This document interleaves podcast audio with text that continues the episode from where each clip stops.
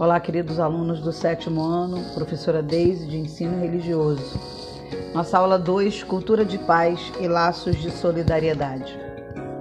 Cultura de paz diz respeito a uma visão de mundo que privilegia o diálogo e a mediação para resolver conflitos, abandonando atitudes e ações violentas e respeitando a diversidade dos modos de pensar e agir.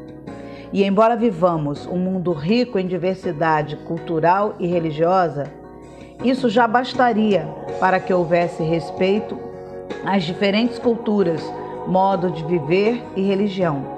Mas não é isso que acontece.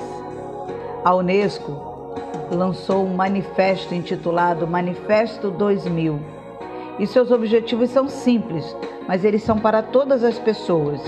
Né? Todas envolvem as nações, aqueles que têm responsabilidade, vidas em sua responsabilidade.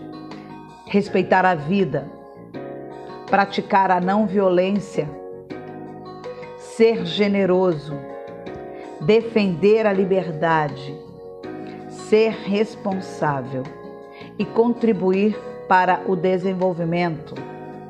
São os seis objetivos desse manifesto. E eles cabem no nosso dia a dia. Eles cabem nas nossas ações cotidianas. A Unesco ainda afirma que é preciso aprender a viver juntos.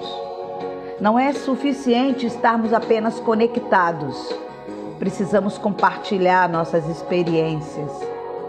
Precisamos nos tornar uma comunidade sustentada pela liberdade e os direitos fundamentais. E mais ainda, é preciso dialogar com o diferente. É preciso dialogar com o diferente, porque a paz é muito mais do que uma ausência de guerra. É viver junto com as nossas diferenças, promovendo o respeito. Portanto, são duas palavras importantes nos laços de solidariedade: a convivência e o diálogo.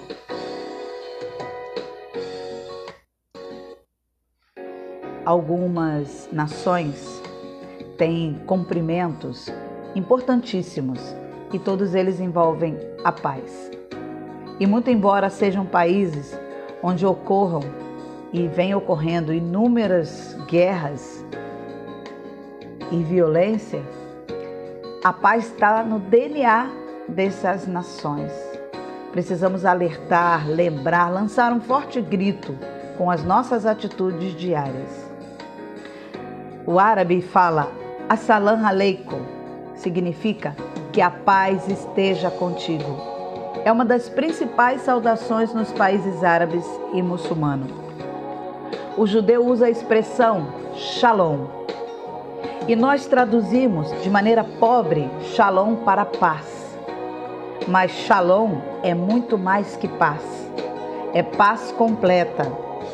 E paz completa para um judeu significa que a pessoa tem moradia, que a pessoa tem saúde, que ela tem trabalho, que ela tem harmonia no seu lar só uma pessoa que tem os seus direitos respeitados e tem os seus direitos acompanhando toda a sua vida pode dizer que vive com paz.